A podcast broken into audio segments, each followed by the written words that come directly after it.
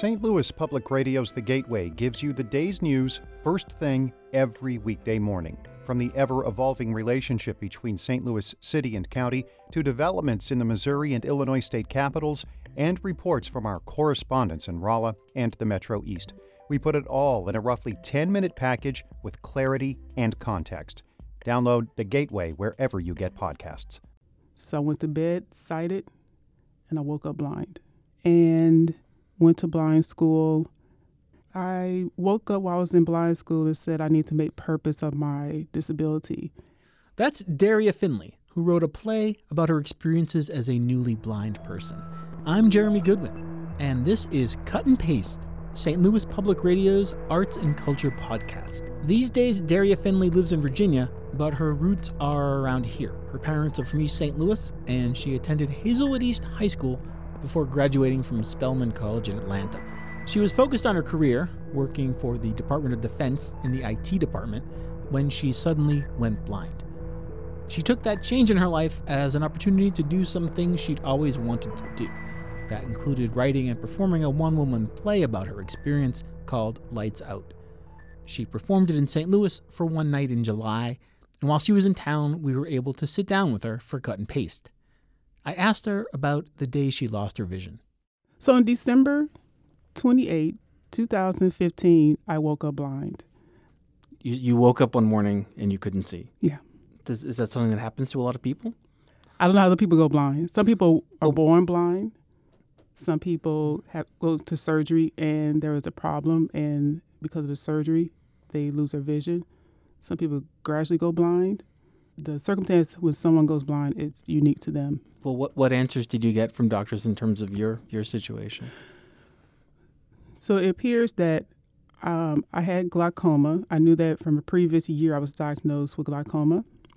And we think what happened is my optic, the pressure in my eye got so high that it made my optic nerves to atrophy and also cause an stroke in my eye. Mm. All that happened kind of overnight. So I went to bed sighted and I woke up blind. You know, spent some time going to doctor's appointments trying to figure out what happened and went to blind school or school for the blind in Richmond, Virginia. I woke up while I was in blind school and said I need to make purpose of my disability. So you basically put everything on hold in your life, your career? Yes, Your- I kind of requested leave from my coworkers to give me enough time to go to school, and then afterwards I resumed uh, work. So I'm back at work now. Yeah. Um, but once I left school, my father passed away. I had to move my mother in with me because she has dementia. That's the negative side. But the positive side is some of the things that I dreamt about doing when I was sighted somehow mysteriously has been manifested itself since I've been blind. Hmm. So I was able to get a a modeling contract for a product. What sort of modeling? It was for a watch that's geared towards um, people who are blind. It was, it was a one one day deal, but it was something I dreamt about when I was sighted, and I'm able to do it when I was blind. So is there a magazine ad somewhere with your, your wrist on it? yes, it is. Yes, it's actually online. Okay. I wrote and performed a um, voiceover commercial. But my intent with that voiceover was to was to spread the word to encourage people to go to the doctor and, and take care of themselves. Um, but that experience led me to uh, reconnecting with an acting coach who ended up writing a short movie inspired by me. And that's something that I thought about doing, but never did when I was sighted. And here I have a, a script written because of me Mm. That I was able to do. Now, let me tell you how much of a challenge it was. I can't read Braille. The writer can't write Braille. But we all figured it out. And that short movie recently won an award in the Disability Short Movie Festival What is that film called? of Service. Uh, and so that that's based on your experiences, or do you appear in it? I am the lead. Oh, okay. I'm the lead. But the, the point is that, you know, it's amazing that I never thought that I would be able to do any acting. A blind person acting, you know, that's and I don't know Braille. You know, basically I had to memorize the scripts and do the best I can when we record the script out of order. You know, and think about this: directors and writers make changes all the time. Sure. They change a script, you know, that morning for you to shoot later that day, and um, you have to learn how to adjust to that. Daria, so you clearly sound like a very driven and positive person, and you spoke earlier about waking up blind and at, at some point deciding to, I suppose, make the best of it in a sense or Yes. turn it into something positive. Mm-hmm. How hard was it for you to get to that place where you were looking forward? It just sounds very, it sounds like a difficult transition.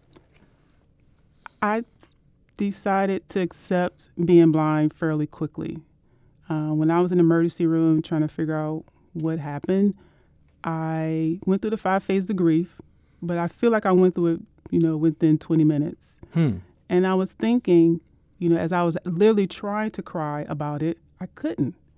And because I started thinking, once I finish crying, I'm still going to be blind. So why go through the process?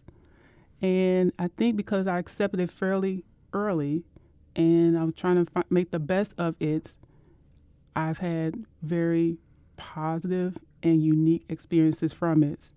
And somehow, some way, I ended up taking an acting class, and that led to taking a original work class, and I ended up writing a one woman play. It's called Lights Out, right? And it talks about my first two years, my journey of losing my sight. And when I performed my first show, I really did it as like a air quote one and one and done. You know, just do it one time and Sure. and kind of move on with my life. But it appears that people it resonated with people. I talk about my interaction with, with friends. I've lost friends since I've been blind. I've gained new friends since I've been blind. Um, you know, trying to dream in darkness. Um, you know, I can't. I am starting not to remember colors. You know, what does that mean? Um, so you just try to. I, I I try to express where I am, and in the end, I tell people in the play, God's got my back, and it's going to be okay, right? And I do believe in miracles. I created so that the sighted person can feel some experiences of being blind, because I periodically turn the lights off in the venue, so it, you experience total darkness. I have sound, a couple songs if they're played, and you know I have a couple pictures. So hopefully, a blind person will be able to feel where we are in the process, and a sighted person will be able to experience the the plight of a person who is disabled. I can imagine you meeting people through through your new, these new experiences you're having and meeting new friends. How have you lost friends because of this? People handle other people's issues differently, right? Some people come straight towards you and say, How can I help? And some people just watch from afar and don't know how to offer help. And I've had experience with where I'll call people and say, you know, hey, I'm blind, I need a little help. And, you know, they don't return a call. Or at work, I've heard people that I know they're near me but they'll walk away or walk the long way just so they won't have to interact. And it was sad initially, but I realized some people handle adversity different. So you have to just meet them where they are. And if you can't help or don't want to help or don't know how to help, um, you know, it's, it's okay. But I'll just move on because I, I, I have to keep moving on with life. Let I ha- can't make you feel better because I'm blind, Yeah. right? Right, right. Well, let me ask. I spend almost all of my time around people who are sighted. When you talk to friends or when you meet people, they they must have a curiosity about about your condition, about what happened, and maybe want to ask, maybe aren't sure if it's appropriate to ask. How do you feel about that? What is the the etiquette on that? If if someone just from a genuine sense of human connection sort of wants to understand what you're going through, but is it a rude question to ask about about your blindness? I think each person is different. One thing I, I'll tell you this is that for me personally, I don't mind the question.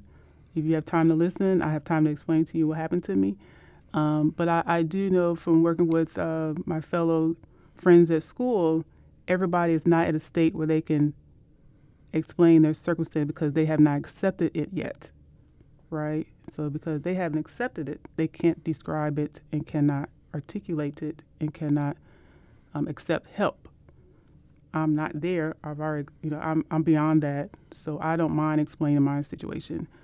And I think it's healthy for people to ask and be honest and tell them because it'll make the receiver uh, receptive to understanding other people's plight.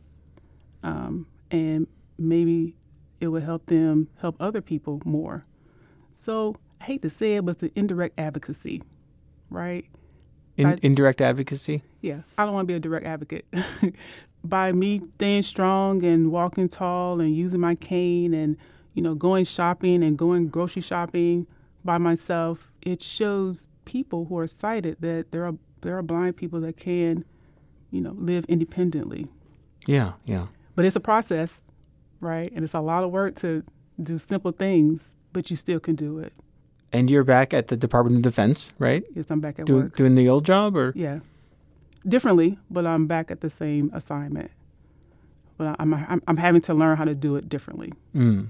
hmm I imagine there's a great satisfaction in in just being able to go back to some of the things you had been doing before. It gives it gives me a sense of purpose. And I'd like to think that since you work for the federal government, your workplace was was accommodating to your to your changing status. Did you find that to be the case? It's a challenge. It's it's it's evolving, but the the infrastructure is there to ensure that I am a valued employee. Mm-hmm. It sounds like you're just you're moving forward. You're taking control and just trying to enjoy life, right? Yeah, yeah. Trying to enjoy the life that I have now, my new normal. I'm trying to understand and enjoy my new normal, and it's going to be okay. Being blind is okay. That was Daria Finley, IT professional for the Department of Defense, and now playwright, actress, and I'd say pretty inspiring person. I'm Jeremy Goodwin, and this is Cut and Paste, St. Louis Public Radio's arts and culture podcast. Produced with help from my editor, David Casares.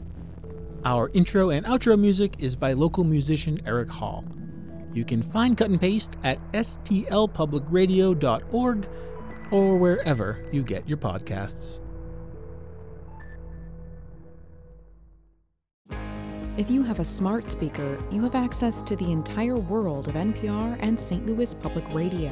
All the latest news and all the captivating stories.